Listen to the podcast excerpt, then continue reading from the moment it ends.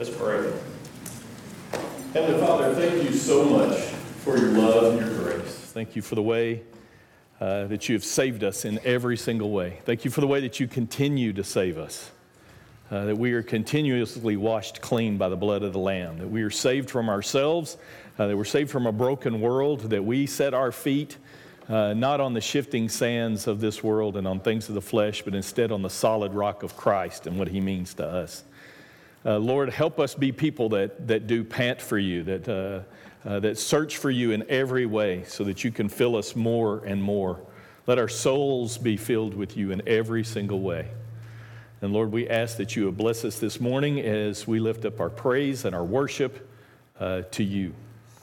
Lord, we also ask that you be with St. Peter's, uh, St. Peter's Episcopal Church this morning and the Reverend Bert Betts as he brings the message this morning that you would speak the gospel of Jesus Christ through him, uh, that they would be filled with your Holy Spirit in that place too, that your Holy Spirit would work and translate what he's being said into the hearts of the men and women that are there and through that, they would go out into this world and make a difference in your kingdom. Lord, we ask the same for us, uh, that we would be people moved and empowered by your Holy Spirit. Lord, we're also just mindful this morning of uh, our sister Ann Parrish and her family. Uh, sister Ann, who passed away this past weekend, who had been a faithful servant of yours for so, so long. And Lord, we rejoice in her uh, reward. And at the same time, we mourn the loss of those that love her dearly. And so, Lord, we would ask that you would uh, comfort them, her loved ones, and her family. And Lord, at the same time, um, that she would be uh, rejoicing in seeing you face to face. Lord, thank you for your grace and your mercy. And it's in the name of Jesus we pray. Amen.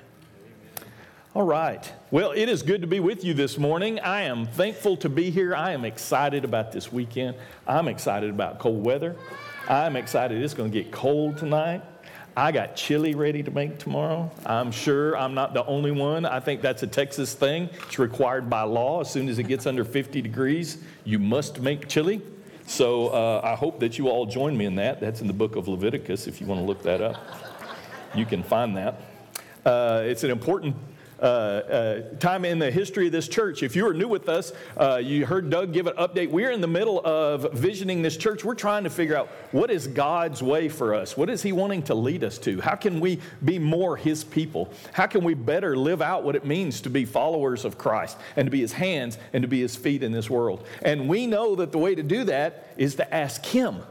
We want to listen to Him. We want Him to guide us. And so we're spending this time in this asking phase for God. And I know it's hard sometimes, and I want to keep mentioning to those of us that are destination oriented people, it's sometimes hard to travel while we ask where we're traveling. That's hard. It's like getting in the car and going, as we start heading north up on 35, we're going to decide where we're going. It's hard to be able to do that, but that is the way of Christ. That is the call of him to go, drop your nets and you come follow me. And as you come, you will be changed. As you follow, as you look to me, I will show you more and more what it looks like to be a follower of me. You'll be changed in your mind and in your heart and in your soul. And so that's what we're doing.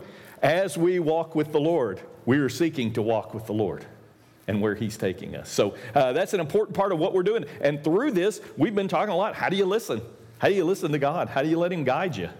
And so, in particular, over the last several weeks, we've been doing a, a, study on the Holy Spirit. And how do you know when the Holy Spirit's talking to you? Well, one of the things you need to do is you need to be able to re- recognize the Holy Spirit. And so, we're going to start for the next few weeks on the fruit of the Spirit. And this is probably something that you've uh, experienced before, but I want us in particular to look at this according to what we're trying to do as a church as we look at how God can lead us. And so, we're going to spend some time on the fruit of the Spirit over these next few weeks. A couple of weeks ago, we talked about this battle that goes on. If you recall, right before it talks about uh, the fruit of the Spirit, there's this battle that goes on between the flesh and the Spirit. There's this battle that's happening between the flesh and the Spirit that Paul talks about. And we want to be aware of that. We want to be able to combat that. We want to make sure that we are uh, on the side of the Spirit in this battle that goes on. And Paul talks about that in Galatians 5. So we're going to read Galatians 5 22 through 26 right now. But the fruit of the Spirit is love, and joy, peace, and patience, and kindness, goodness, faithfulness, gentleness, self control. Against such things, there is no law. Now, those who belong to Christ Jesus crucified the flesh with its passions and its desires. And if we live by the Spirit, then let us follow the Spirit as well. Let us not become boastful, challenging one another, and envying one another. That's the word of the Lord. I want to mention that a couple of weeks ago, again, uh, we went through uh, the scripture right before this that talks about the works of the flesh. And so it makes sense that you talk about the deeds of the flesh, and then what's going to happen is you're going to talk about the deeds of the spirit, right? You got to have this balance. You got to talk about this is what not to do. So today we're going to talk about the fruit of the spirit, and this is what you are supposed to do. It's like uh, the, the force in Star Wars, right? You got the light and you got the dark. And you got to make sure that you have both of those things together. And so, what happens with this a lot of times is we start looking at the fruit of the Spirit, and what we want to do is we want to contrast these different actions. And to go, these are the actions of the flesh, and this is, must be the actions of the flesh, of the fruit, fruit of the Spirit, the things of the Spirit. And so we have these and we understand they're in contrast, but I don't think we always understand where they come from and what they look like. And so we're going to spend the next couple of weeks on that. But I want to remind you, if we can, of what we talked about a couple of weeks ago in these, these deeds, these acts of the flesh. This is what Paul warns us against in, in Galatians 5 19 through 21. Now, the deeds of the flesh are evident, which are sexual immoral, immorality impurity, indecent behavior, idolatry, witchcraft, hostilities, strife, jealousy, outbursts of anger, selfish ambition, dissensions, factions, envy, drunkenness, carousing, and things like these, of which I have forewarned you. Just as I have forewarned you that those who practice such things will not inherit the kingdom of God. So we got these compare and contrast, right? A few weeks ago we went, these are the acts of the spirit, these are the acts of the flesh, and now he's saying this is the fruit of the spirit. And the problem is what often happens with us is we go, well, these are two lists of behaviors. And what we need to do is jettison one behavior and we need to grab another behavior. Well, the problem with this is, you know, even the idea of jettisoning the behavior, you look at some of that and you go, the witchcraft, that's no problem.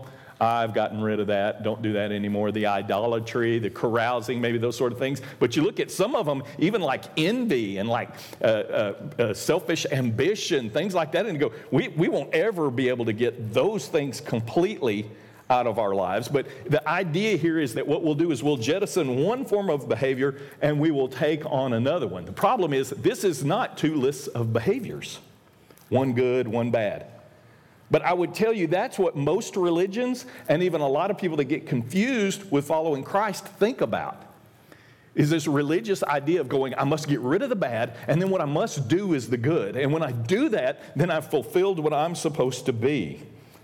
But it's really interesting the fruit of the Spirit, they're not commands. He doesn't tell you to go do anything, He doesn't tell you to obey anything. This is not a list of things to do. And it's not a roadmap for success in, in living, how to live a great life, it's a description. The idea is this is a description, but it's not a description of what you must do, of what you must take on in the future. As a matter of fact, this is not really looking forward at all of what you must do. This is actually kind of looking backwards. There's a, there's a huge difference in this. And sometimes in our natural fleshly ways, we get this confused. Let me give you, let me give you just an example. I want to uh, get you an example of how this is not about what you should go achieve. Instead, this is a description, maybe you looking back a little bit. Uh, I'm, I'm going to need some help for this one, so I picked out one of the smartest people I know. So, uh, Miracle, would you come up here and help me with something? Now, I didn't tell her ahead of time. I told her that I was going to invite her up here, but I didn't tell her what I'm going to ask her. So uh, we're, we're hoping you, you're going to do fine. She's one of the smartest people and the sweetest people I know. So I, I got some questions for you. Would you come up here and help me real quick?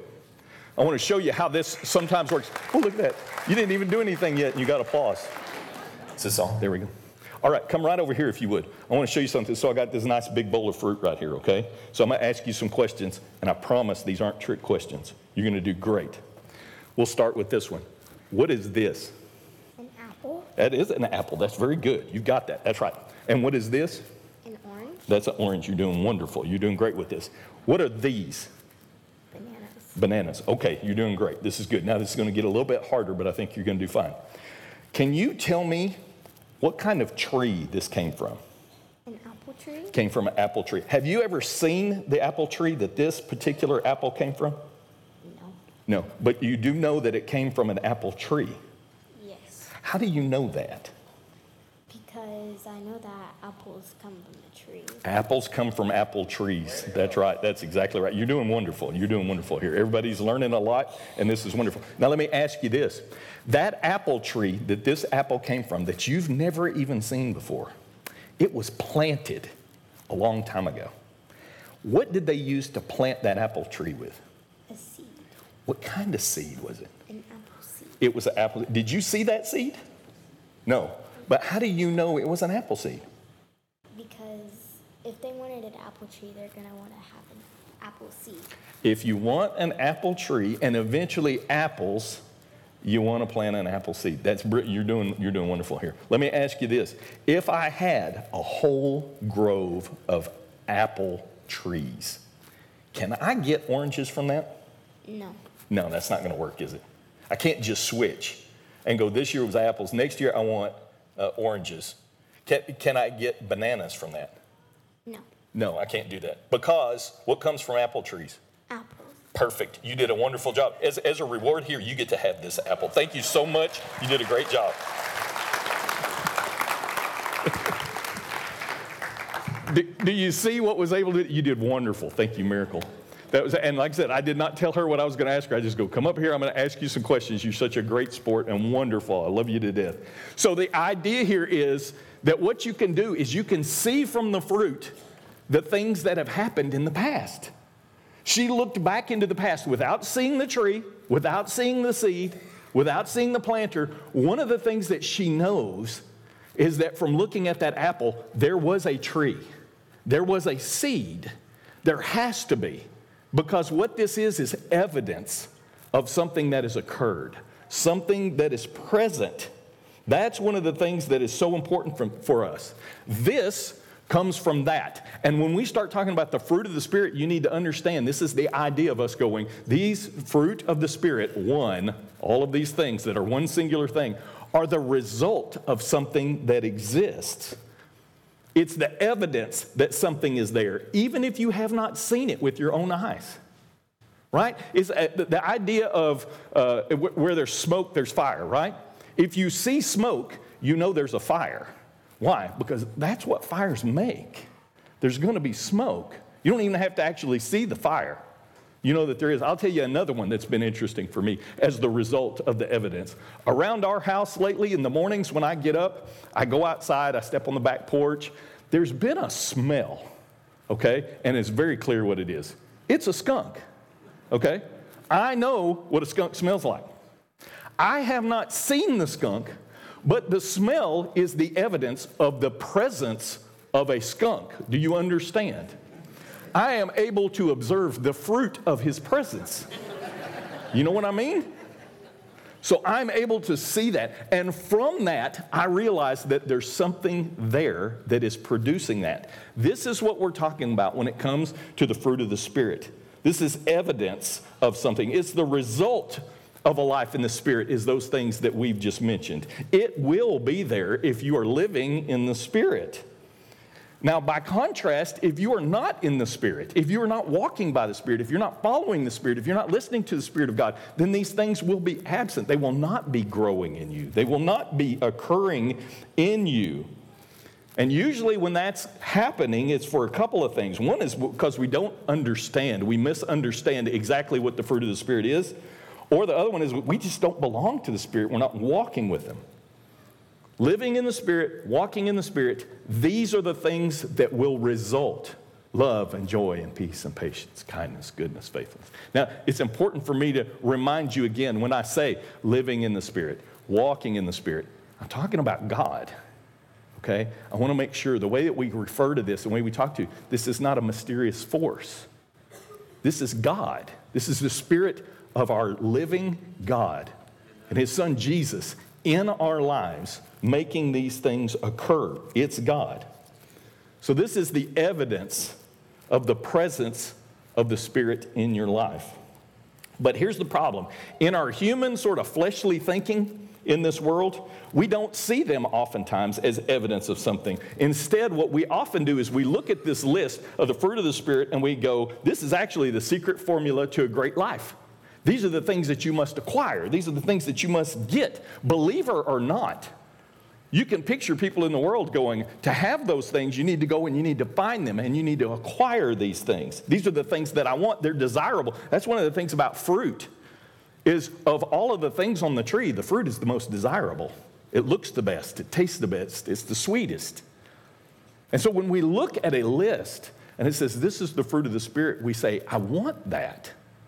These are the things that I must have to have a good life. And maybe we think of them as abilities or we think of them as accomplishments, but we think of them often as these are the things that I must go and get. It's a complete shopping list of all the things necessary for a great life, right? I mean, if you were to even go out into the world, you could take this list and then go, well, yeah, I mean, that's what I want. I want a life filled with love and joy and peace and patience, kindness and goodness. I want all of those things. So I want to go get them and I want to go acquire these things so that I might have the life that I so desire. I think that is the greatest tragedy of our world right now. Is this desire to have all of these things. And so what we do is we go and seek to grab them so that we can live this life that we so desperately want.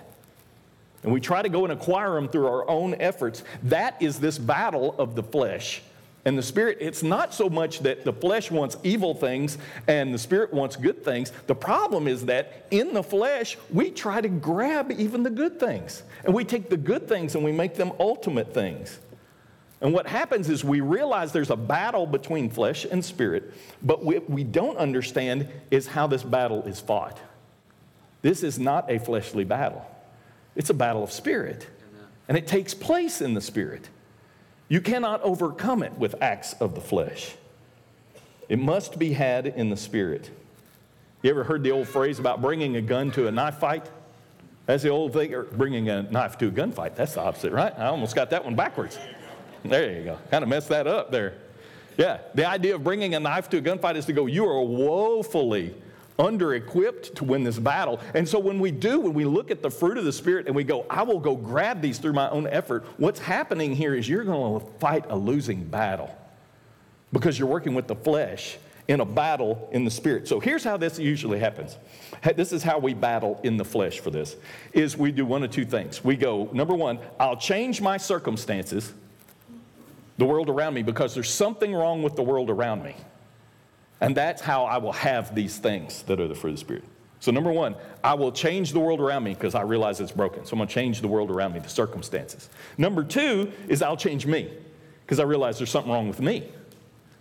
And once I change me, then I will have these things and they will be part of my life. And that's typically what religion does to us in a lot of ways. Today, we're just going to talk about the first one about changing your circumstances. So, in other words, making this world around you something that allows you to have this fruit of the Spirit. It's a way to go get it and to acquire it. This is typically what our world says. If you want these things in your life, love and joy, peace and patience, and like I said, pretty much everybody does. Who doesn't want those, right? I mean, it doesn't list power and riches that some people want to go after in this world, but typically what happens is after a long time of pursuing power and riches, people start finding out I have no love and joy and peace, and they jettison those things, and they have come to find the things that really matter are, are these things that are listed in the fruit of the Spirit. And so I'm going to go get them, I'm going to collect them, and I'm going to have them. I can consume them. I can go find these things and I can take them in and make them mine. I desperately want all of them. And so, in our natural and fleshly way, what we do is I go and search them like a starving person who wants a steak, and then I grab it and I gobble it up. And I think that these are the things that will provide this fruit of the Spirit in my life. I go find it and I bring it into me, into my world. I have to make my world to this place that allows me to have these things. So we work to attain them and we search for them like there's this great quest, right? It's like Indiana Jones and the nine fruits of the Spirit that he must go find, right? Or it's like uh, uh, the, the Horcruxes you got to go. There's your Harry Potter fans. For those of y'all, you know that. You got to go find the Horcruxes, right? I realized there was seven and this is nine. I don't want to hear anything after church about that, okay? But it's even the way that we talk about finding these things. When you list the fruit of the Spirit, even the way that we talk about it in our world, think about this for a second, is we use phrases like this in the search for love. I'm searching for this, right? I'm trying to find my peace. I'm struggling to have patience. I'm working very hard to try and be kind. I'm striving and spinning and toiling to have self control. We look at these like these are things that we can go and we can find, we can work for, we can collect, we can gather. If we uncover them, then they'll be ours. And the life that we always wanted will be there. So, what we do is we control our surroundings in our world. We say, if you'll just control the things around you, your world, make it this place to where you can have these things, all of the things that affect me. I want to have control of them. And I'll build this world around me where I can have these things that are listed as the fruit of the Spirit. See, the world says that you can have it. It's kind of like this the world says, hey, if you want love, everybody does. Everybody wants love. So here's what you do you go and you find someone who makes me feel loved. Someone who gives me the butterflies when I first meet them and when I hold their hand. Someone that adores me. And when I find them, I'll have love. And then I want joy. And so I'll find things that make me happy. I'll find this job that I really enjoy, or I'll find a hobby that I really enjoy, and then I'll have joy in my life. And I want peace. So I find a house that makes me feel peaceful, or I find a job that provides enough money for me. I get a bank account that makes me feel secure, and now I have peace.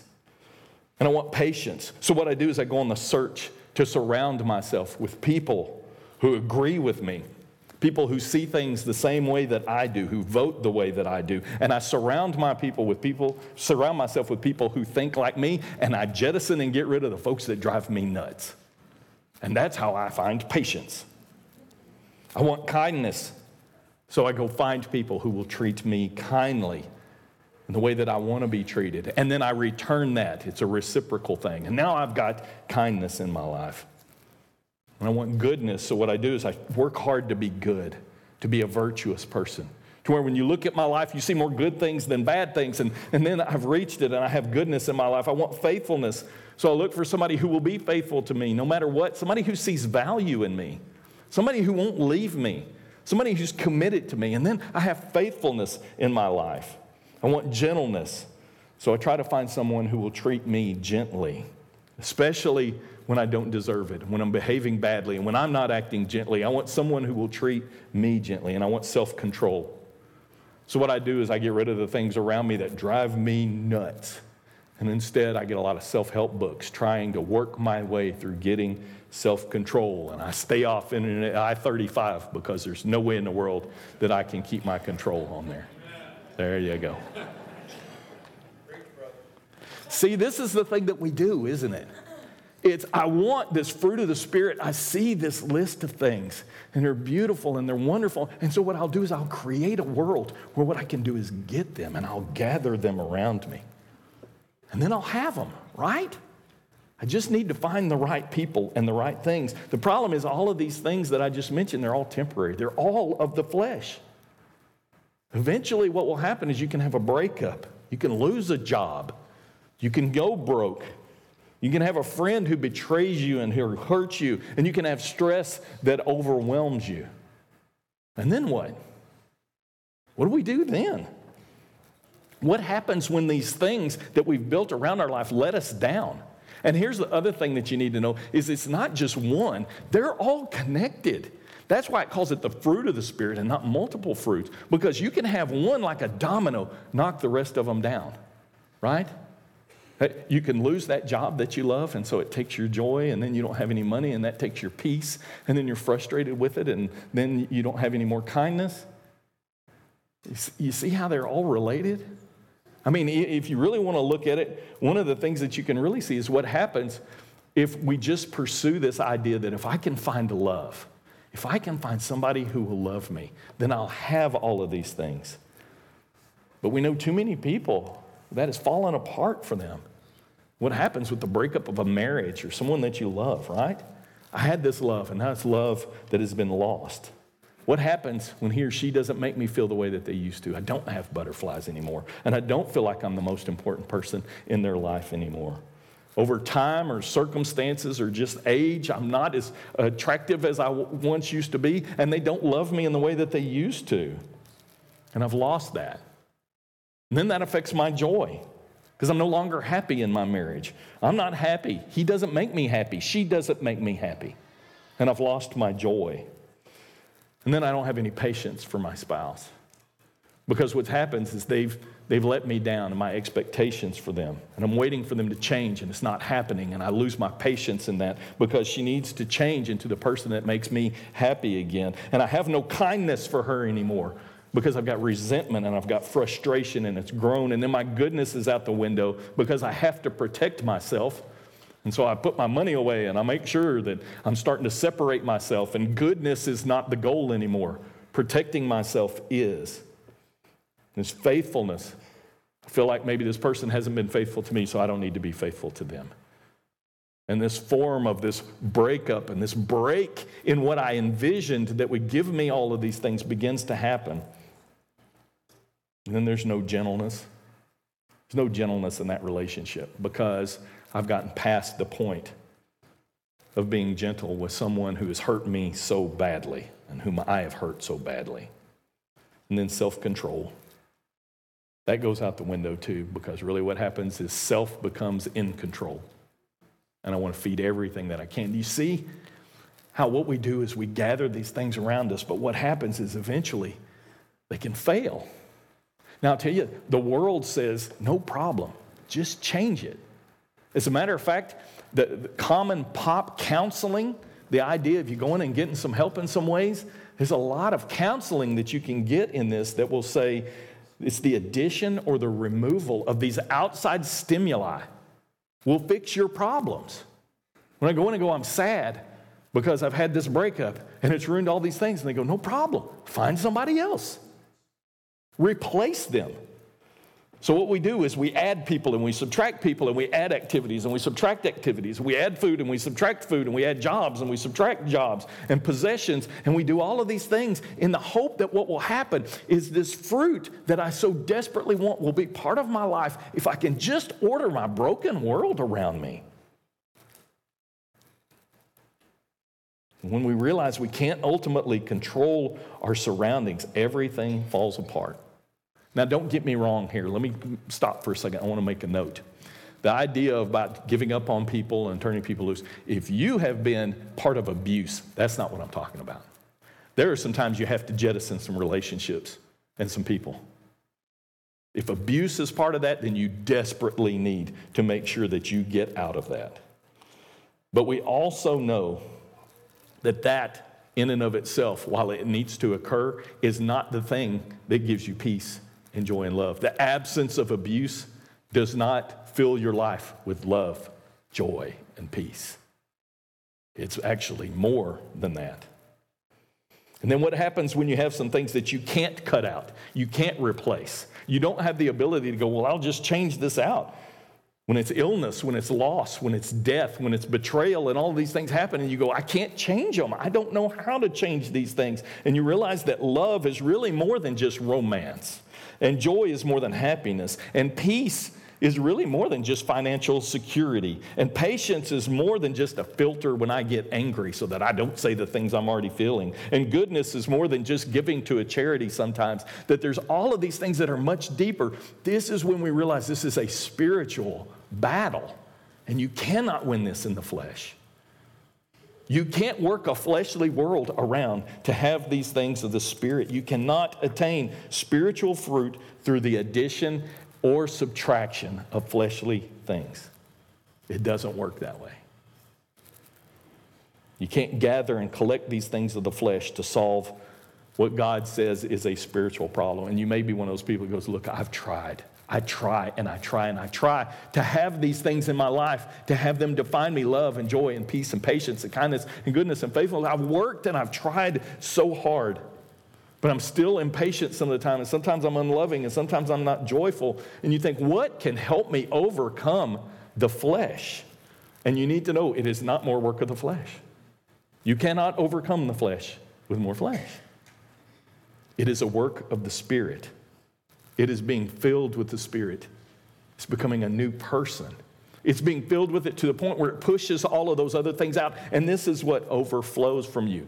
There's the good news, because I know this has been hard, and you're like, man, this is a bummer, Scott. I mean, all you're doing is telling us what we can't do, what we can't do, what we can't do. Here's the good news, okay? You don't have to go find this. You don't have to go dig and uncover it. You don't have to search for it. You don't have to collect it, and you don't have to gather it.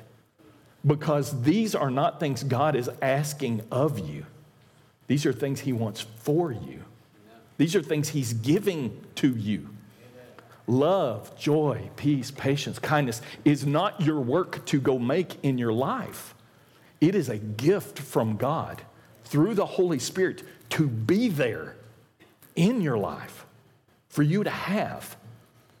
And it's not just something you collect from the outside that can fall according to circumstances. It's something that actually comes from inside you. He goes, I don't put these out here for you to go search for and uncover like some sort of weird treasure hunt. Instead, what I'm going to do is I'm going to make this inside you. That's why I love that scripture. If we go back to John 4 13 and 14, when Jesus was talking to the woman at the well, do you remember the things that he talks about? He goes, Hey, will you give me a drink? And she goes, What do you want to drink from me for? And he's talking about the difference in the water. And in verse 13, he says, Everyone who drinks this water that you have will be thirsty again, but whoever drinks the water I give them will never thirst. Indeed, the water I give them will become in them a spring of water welling up into eternal life. That's where the fruit of the Spirit happens. It wells up inside of you. See, you, you can't go looking for apples. What you got to have is the seed planted within you. And then the apples come. What you have to have is you have to be made new.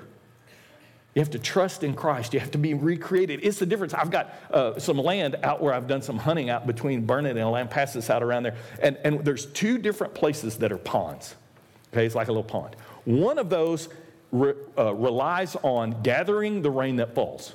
When the rain falls, it'll come and it'll slope down and it'll fill up. When the rain doesn't fall, like this past summer, empty. Okay, there's nothing there.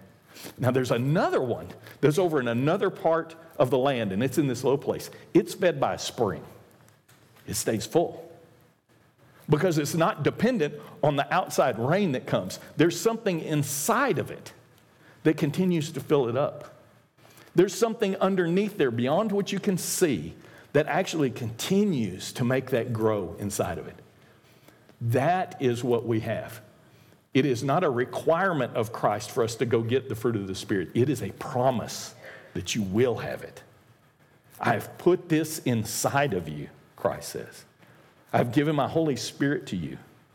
Your job is to listen and to let it grow. And here's the thing you need to know. You may be looking at this and going, man, I got a little bit of this. I don't have a whole lot. We're going to talk more about that next week. Don't worry. This is not something you will master immediately.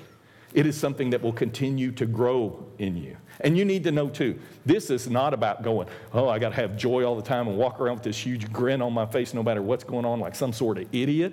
No, that's not what we're talking about. That's happiness. What we're talking about is a love and a joy and a peace and a patience that cannot be stolen from you because of the circumstances around. They can withstand what happens, they can take that. This is who we are, this is what we want.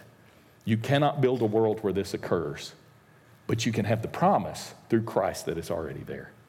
Listen, I want to tell you if you are a follower of Christ, you need to know that the Holy Spirit lives within you and is seeking to make every one of those that are mentioned grow and get larger and more to overtake your world like a spring that's feeding the pond.